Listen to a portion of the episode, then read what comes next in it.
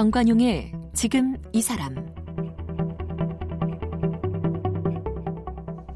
여러분 안녕하십니까 정관용입니다. 30년 전인 지난 1989년 3월 25일 평양 순안공항에 조선민항 특별기가 착륙했는데요. 바로 거기에 탔던 분들 네, 문익환 목사 일행이었습니다. 그해 봄 여름에 황석영 작가 또 대학, 당시 대학생이었던 임수경 씨 또 문규현 신부 연이어 방북이 있었죠.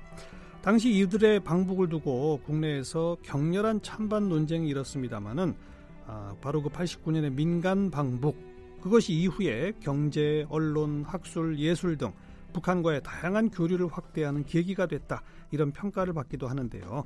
오늘도 어제에 이어서 한반도 정세 최고 전문가이신 정세현 전 통일부 장관과 함께 민간 방북 30년이 남북 관계에 미친 영향 또 통일부 장관 시절에 주도했던 각종 남북 회담에 대한 이야기 나눠보겠습니다.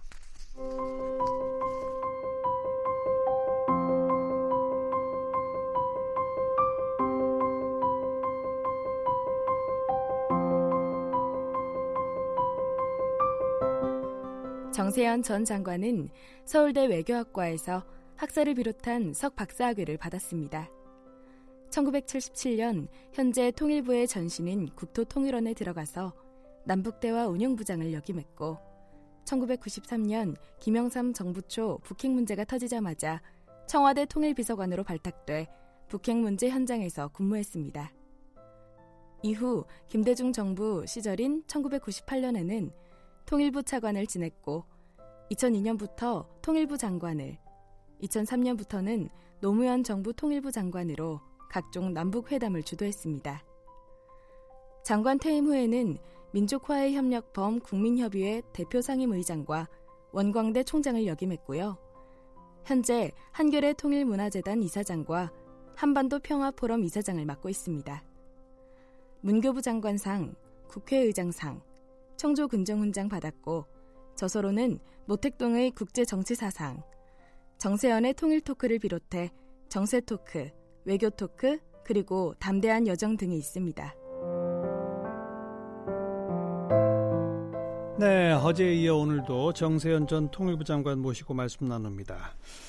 제가 자료를 보니까 장관님 고향이 만주시더라고요. 아, 뭐 고향이 아니라 출생지. 그러니까. 주양 고향은 전라북도 아버지는 전라북도 장수 출신이고 네. 어머니는 전주 출신이고. 예. 저는 전라북도 저는 중학교까지는 전주 어, 거기서 나왔습니다. 아무튼 태어나기는 만주에서 태어났어요. 예, 예, 일제 때죠. 일제 어. 일제 말인데 아버지가 그 젊은 나이에 그쪽에 가서 한약방을 차리시는 바람에 어. 어, 상대적으로 좀 경제로 여유가 있었던 것 같아요. 네. 조선 사람이 많이 있었으니까. 예. 뭐 만주도 연길 용정 정도 남만주가 아니라 전화로 최북단 그 오히려 러시아가 가까운 지금의 어. 그 하얼빈보다도 더 동북쪽일 겁니다. 어, 그래요. 자무스라고. 어. 우리 말로는 감옥사라고 그러는데 발음이 안 좋지 감옥사. 근데 한자로는 뜻이 좋습니다. 무슨 뜻이에요? 아름다울 가짜의 나무 목자의 그 사계 권위 잘때 사자. 아 감옥사. 네. 어, 감옥사. 아. 근데 거기서 해방이 8월 15일 날 태어났어요. 네. 네. 제가 양력으로 6월 16일 날 태어났으니까 어. 정확하게 두 달 전에 태어나 가지고 100일 지나고 그러니까 9월 말 100일 지나고 또 추석도 지나고 어 이제 피난 행렬이 음. 시작됐죠. 그래서 전주역까지 도착하는데 40일 걸렸답니다. 40일? 네. 아이고. 뭐 여러 번 죽을 고비를 넘겼다는데 어. 저는 뭐 애기들이 많이 죽어나가고 그랬는데도 그러지 않고 또 다행히 예 다행히 예. 뭐그 음, 그러면 만주에서부터 북녘 땅을 쭉 가로질러서 전주까지 오신 거네요. 예, 예. 그러니까 어. 어 평양까지 일단 뭐 어렵사리 와서 네. 평양에서 남쪽으로 내려가는 남행 열차를 기다리는데 평양 역전에서 이틀 동안 포대기 강보죠 어, 쌓여서 어. 이틀 동안 노숙한 최연소 어린입니다. 그게 그 그런 이제 그 얘기를 어릴 때 많이 들었는데 네. 나중에 처음에 평양 가서 이렇게 고려 호텔에서 묵, 예, 묵었는데 그 고려 호텔에서 그 내려다 보면은 평양역이 보여요. 네, 네. 그리고 그 말하자면 100일 막 지난 아기가 음. 아, 저기 그, 어딘가 있었겠구나. 어, 그저 그 강보에 쌓여서 예. 이틀 동안 노숙을 했다는 그 광장을 보니까 야, 그때 그것이 인연이 돼가지고 음. 오늘날 내가 여기를 댕기나 하는 그런 생각을 가끔 했죠. 네.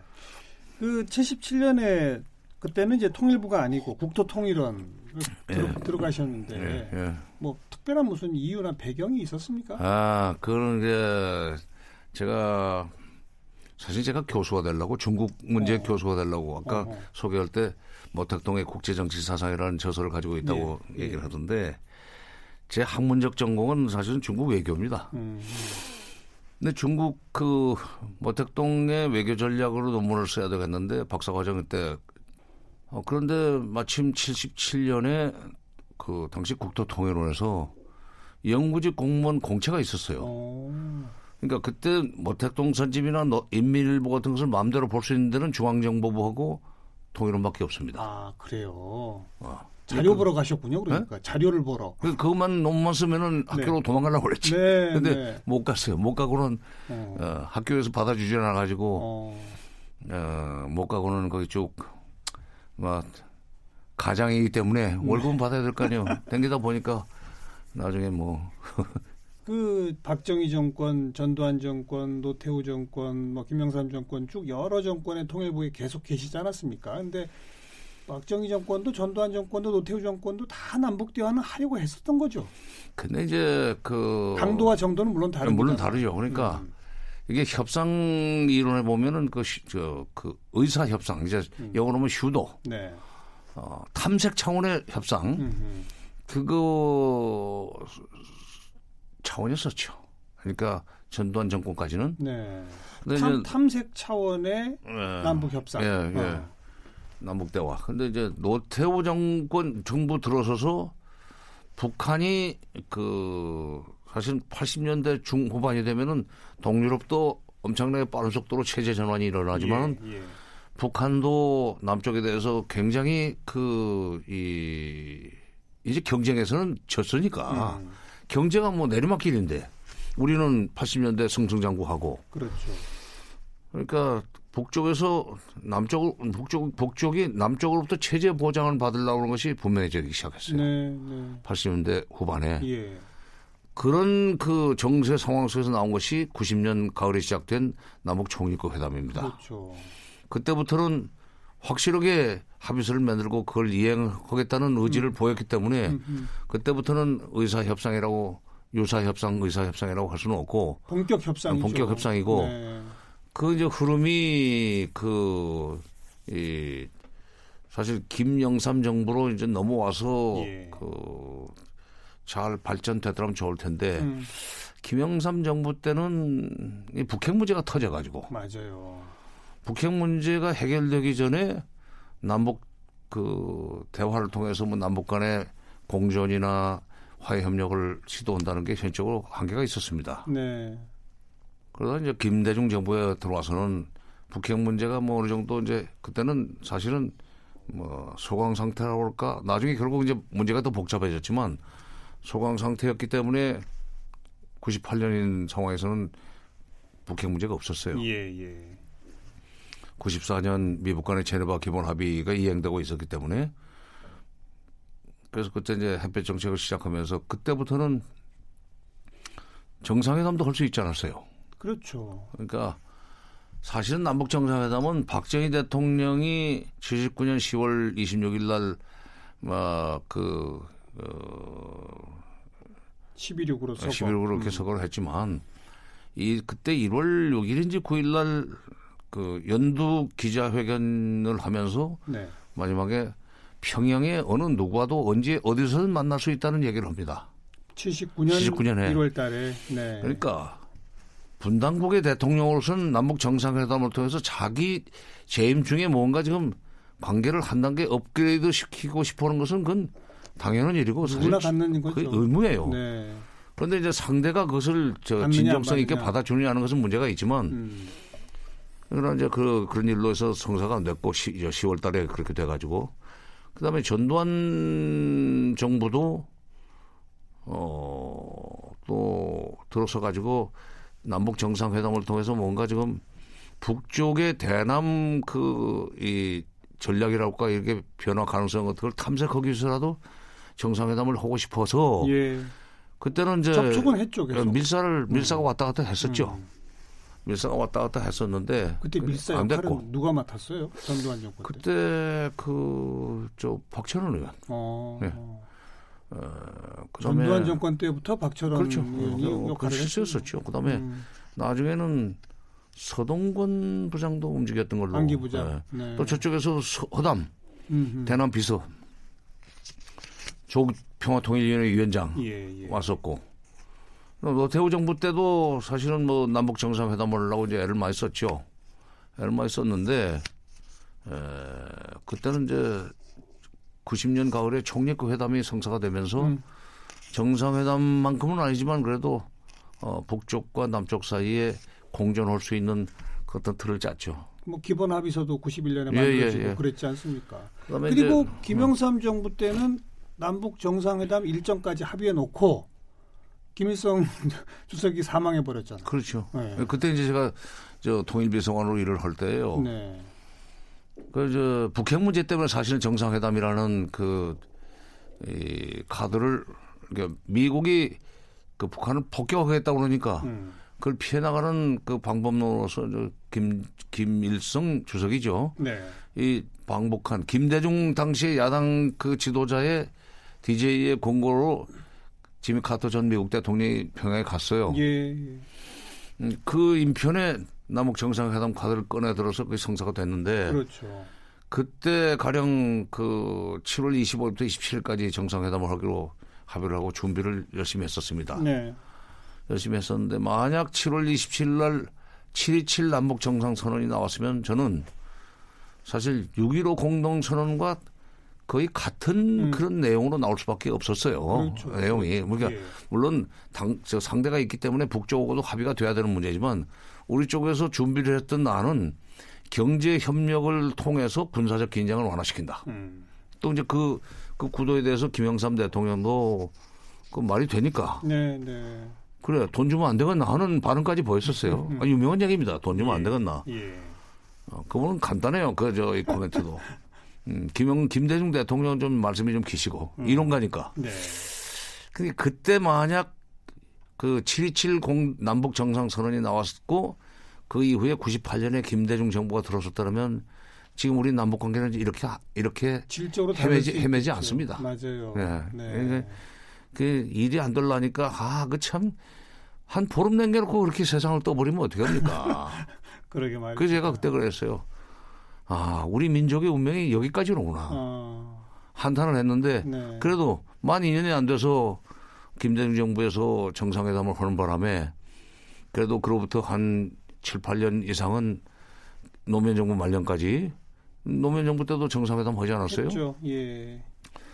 참 그 우리가 전쟁 공포 없이 편하게 살았었는데 아, 이 이명박 박근혜 정부 시절에 북한 붕괴를 믿는 두 대통령이 연달아 나오면서 네. 남북 관계를 틀어막아서 또 그 기간 동안 미국도 전혀 북한에 대해서는 아무런 신경도 안 써버리고 그냥 방치해버리고 그게 이제 그 미국이라는 나라는 관리해야 될 나라가 많잖아요. 그러니까요. 예. 그러니까 우선순위에서 밀려버린 거죠. 글쎄 우선순위에 밀리죠. 음.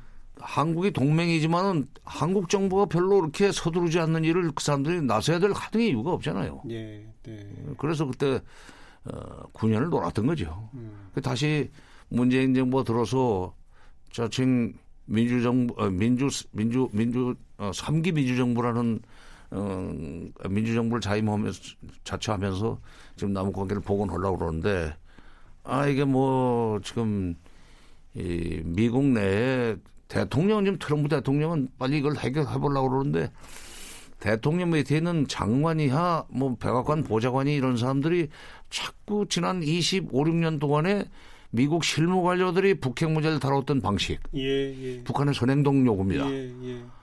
그, 그 쳇바퀴를 계속 돌리는 바람에 진도가 못 나가고 있죠. 그렇죠. 어. 아무튼 장관님과 함께 참 박정희 정권 시절부터를 쭉 회고하며 돌아보니까 오늘 제가 프로그램 시작하면서 얘기한 89년 지금부터 30년 전 문익환 목사 뭐 황석영 소설가, 임수경 씨 등등의 이 방북, 민간 방북 이렇게 보통 부르는데 그게 어, 그 당시에는 참 격렬한 논쟁을 불러일으켰어요. 통일에 뭐 물꼬를 트는 음, 행, 뭐, 행동이다, 아니다, 그렇죠. 이적 네, 행위다, 네. 뭐 그랬는데 어찌 보면 정세상 90년부터 남북 대화가 또 본격화되지 않습니까? 그 정세상 좀 이게 적절한 위치에 있다고도 볼 수 있대요. 근데 이제 89년이라고 하는 시점은 어떤 그 시점이냐면 사실 89년 1월 1일 그 북한에서 신년사가 중요하잖아요. 네. 김일성 주석이 1월 1일 육성으로 어, 신년사를 낭독했는데 거기서 아주 충격적인 그 문장이 하나 지나갑니다. 뭐죠? 이제 통일은 누가 누구를 먹거나 어. 누가 누구에게 먹히우는 어. 우리는 먹힌다고 그러는데 거기는 먹히운다는 식으로 예, 예. 표기를 해요. 예. 좀 절차법이 다르죠. 그런 먹히우는 방식으로는 해서는 안 됩니다. 그러 나와요. 아. 일종의 흡수통일의 공포입니다. 그렇죠. 대남 그, 이, 그, 경계심이죠. 음. 그러니까 사실은 그 북한이 그렇게 나올 정도 되면은 우리 쪽에서는 좀 더 적극적으로 다가갈 필요가 있었는데 네, 네. 물론 이제 그 연장선상에서 어 90년 가을에 총리급 회담이 되긴 되죠. 음. 근데 이제 그 아직은 그때는 모든 것이 국가보안법이 그 예. 적용되던 예. 시절이니까 예. 남북 교류 협력에 관한 법률, 남북 교류 협력법은 사실 90년인가 제정이 됩니다. 그러니까 대북 접촉 같은 거 잘못하면은 보안법에 걸리게 돼 있어요. 잘못이 아니라 전부 걸리죠. 뭐 전부 걸렸죠. 그러니까 예. 모니칸 목사님도 89년 3월 말로 내가 기억을 하는데 25일. 네. 네 25일. 황석영 작가도 그 뒤에 거, 거기도 3월 3월 달이죠. 그다음에 임수경 당시에 저 그 학생인데 그때 그 당시에 노, 노태우 정부의 대북 정책의 그 이 기조 차원에서는 가만둘 수가 없는 네, 네. 법으로 다스려야 되는 그런 행동이었었죠. 근데 다만 이건 있습니다. 임수경 학생이 지금은 이제 학생도 아니지. 그래서 국회의원도 지내고 전 의원인데 예. 그때 임수경 학생이 평양에 들어가서 북한에 굉장히 큰 충격을 준 것은 틀림없어요. 그렇죠. 왜냐하면 어 그냥 북한에 고분고분하지 않았잖아요. 그렇죠. 또. 아니 네. 김일성 주석이 그 하사했다고 그러는 이 소년단 스카프 빨간 거 이것을 뭐 저 팽개쳤다든지 음. 그다음에 또 그 학생에 불과한데 그때 운동권 사람들이 책을 많이 읽지 않았어요. 게오르그 루카스 같은 것은 상당히 그 저 공산주의 이론 쪽에서도 아주 조금 좀 색다른 데고 그래서 학자들이나 그쪽을 연구하는 학자들이나 읽는 책인데 예. 우리 학생이 읽고 북한에서는 그런 책은 금서죠. 왜냐하면 예. 사실 김일성 선집에 나온 얘기가 원본으로 아니 마르크스나 레닌 또는 스타린 모택동의 한 얘기들을 상당히 좀 약간 좀 그 번안했다고 할까 해서 음. 김일성의 이 말로 맺는 것들이 많은데 원본은 못 보게 했어요. 아하. 거기서는 그게 금서다 오히려. 근데 아, 원전이 예, 예, 금, 없죠. 예. 금서군요. 예. 음. 근데 그런 상황에서 김일성 대학 교수들도 잘 모르는 같이 얘기를 하니까 음. 이야, 이 대학생이 저렇다면 그런 충격도 줬고 네. 김일성 주석을 남쪽에서도 무조건 존중, 존경하고 따른다고 알고 있었는데 아니고 이거를 저 스카프를 네. 뭐 그 좀 매지를 않으니까 이게 그게 아니라고만 하는 음. 저 절대적인 전제인 줄 알았는데 그게 아니다. 남쪽에서는 그게 안 된다는 것을 알았지만 말은 못했을 거예요. 네. 그래서 임수경 학생이 그때 그런 것은 이제 어떤 점에서는 북한 사회가 자기를 되돌아볼 수 있는 계기를 만들었다는 점에서는 의미가 있는데 문익환 목사님 그 방북 관련해서 내가 나중에 김대중 대통령한테 직접 들은 얘기입니다. 어, 떤 있습니다. 어. 그때 두 분이 그거 가지고 조금 다퉜어요. 김대중 대통령과 네, 김대중 대통령이 지금 가시지 마십시오. 가지 말라고 했는데. 왜냐하면 이게 그동안에 소위 진보적인 그, 어, 그 입장에서 남북 문제를 풀어나가려고 하는 사람들의 입지를 오히려 어렵게 만들 수 있습니다. 그럴 수 있죠. 어. 예, 예. 하지만 그 보수 정권의 반격이 시작이 되면은 그러니까요. 음. 진보 지식인들이 하는 통일 운동에 굉장히 좀 음. 어, 나쁜 영향을 미칠 수 있으니까 모든 걸 이적 행위로 몰아갈 수도 그렇죠. 있으니까. 네. 그렇게 맞았다고 그러시더라고요. 음. 근데 그냥 강행을 하길래 그다음부터는 문 목사하고는 문 목사님하고는 좀 얘기가 안 됐어요. 어, 그렇게 말씀하시더라고요. 네. 돌아가신 분이지만은 하여튼 제가 그래요. 직접 들었어요. 벌써 민간 방북 30년이. 네, 그렇네요. 황성현 우리... 선생은 황성현 작가는 그 갔다 와서 고생을 많이 했죠. 그렇죠. 네. 망명도 오래 하고. 그 장길산 때문에. 감옥도 오래 갔다. 네, 장길산 네. 때문에 김일성 주석이 아주 여러 번 황석영 작가를 만났다고 봅니다. 음. 음. 그나저나 정세현 전 장관도 북한 측하고 직접 대화도 여러 차례 있었고 북한도 자주 다녀오셨죠. 근데 그 대장간에 식칼이 없다고 이게 통일부에서 그 하는 사람들은 사실 공식적인 회담 때만 가야 되는 관계로 아. 그 횟수는 많지 않습니다. 아. 예. 근데 이제 오히려 어 요즘 같으면 뭐 대북 그 사업하는 사람들 네. 또는 김대중 정부 들어와서지만은 예, 현대아산이 그 금강산 관광 사업을 그렇죠, 시작할 때 그렇죠. 그 그때 뭐 정주영 회장이 소떼 몰고 가고 또 정몽 회장도 수시로 출입하고 그 밑에 음. 어 실무자들도 뭐, 뭐 우리한테 와서도 그랬어요. 내가 뭐 400번 갔다 왔다고. 근데, 400번. 네, 근데 이제 뭐 하여튼 그 민간인들보다는 적게 다녔는데 네. 그래도 그냥 그 이 정적 당국자들하고 회담을 하면서 뭐 만났기 때문에 음. 물론 이제 배, 평양만이 아니라 뭐 그 전에는 평양 회담을 하기 전에는 주로 베이징에서 만나지 않았어요. 중국에서 먼저. 네. 네. 그래서 그다음에 또 그 전에는 이제 판문점. 음. 음. 그때 이제 북쪽의 대남 전략의 변화를 우리는 이제 직업상, 네. 직책상 감지를 할 수 있었죠. 그렇죠. 80년대 태도 다르고 90년대 태도 다르고 2000년대 다르더라. 음.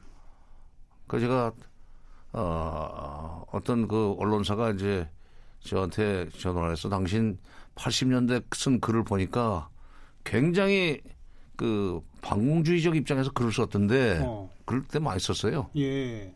통일은 월급 가지고는 술을 먹을 수가 없습니다. 그러니까 이 잔문을 써가지고 원고료로 원고료로 술 먹어야 돼요. 네. 아, 술을 좀 많이 먹거든 젊은 시절에. 근데 그때 이제 그런 사람이 왜 요즘 와서는 음. 북한을 비판하지 않고 예, 예. 오히려 북한 편을 들으냐 뭐 예. 이런 질문을 하길래 예. 대상이 그러니까 70년대 북한 다르고 80년대 북한 다르고 그렇죠, 그렇죠. 90년대 북한 다르고 2000년대 북한 다른데 음. 어떻게 옛날식 옛날에 북한이 지금도 평양에 있다고 생각하고 무슨 대책을 논의하느냐. 그러니까 무슨 내가 단순한 논객이라면 옛날 얘기를 하겠지만 옛날 네. 그 고정관념을 가지고 하겠지만 나는 정책을 계속 그 개발하고 추진해야 되는 사람이기 때문에 에, 입장이 바뀔 수밖에 없다. 그렇죠. 아니, 80년대까지 어. 북한은 이막 통일 전 통일 전선 전술로 예, 그렇죠. 어떻게든 위장, 어떻게든 네. 남쪽을 먹으려고 했던 거 아닙니까? 2대1 전략이라는 게 있어요. 네. 인구가 우리 쪽이 두 배고 저쪽이 우리 반이지만 남쪽을 두 쪽 내면 반은 우리 편이다. 네. 그럼 우리가 오히려 2대1로 남쪽을 먹을 그, 수 있다. 넣을 수 있다. 그래서 음. 이제, 그 그런 2대1 전략이 있었기 때문에 이쪽에서도 정부 비판을 무조건 친공, 영공 네. 내지는 뭐 요즘은 종북이라고 그러지만 그런 식으로 보안법으로 몰아가지고 맞아요, 맞아요. 저, 저 제거를 하고 그랬죠. 음. 하여튼 그렇게 달라지는 북한의 모습을 쭉 오래 지켜보셨는데 특히나 김정은 체제 이후에 북한은 또 한 번 질적으로 변화하고 있는 거 아닙니까? 예, 그 김정일 북한하고 김정은 북한이 좀 다르다고 다르죠. 봅니다. 예. 네.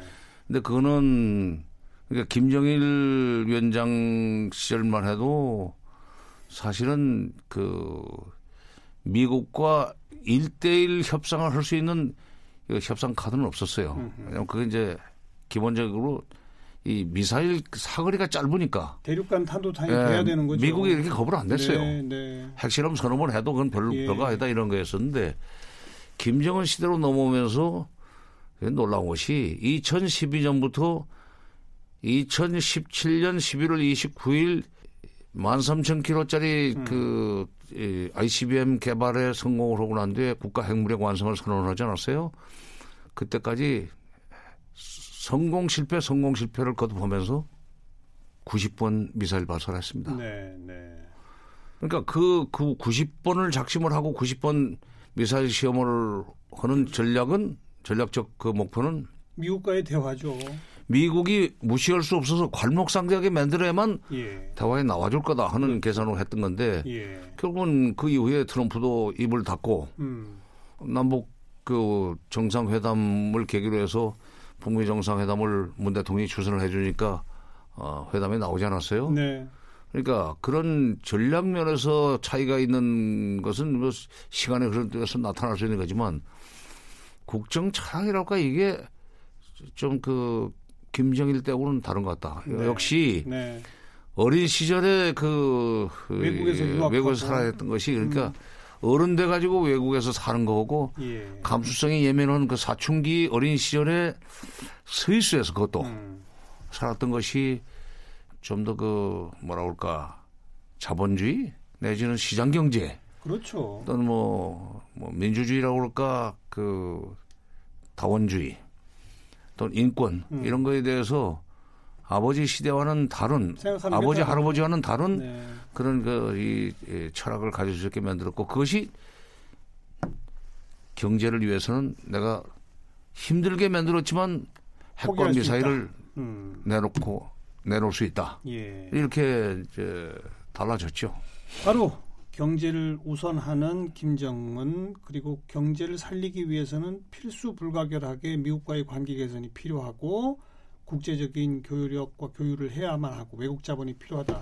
그러자면 북미 간의 협상이 있어야 한다.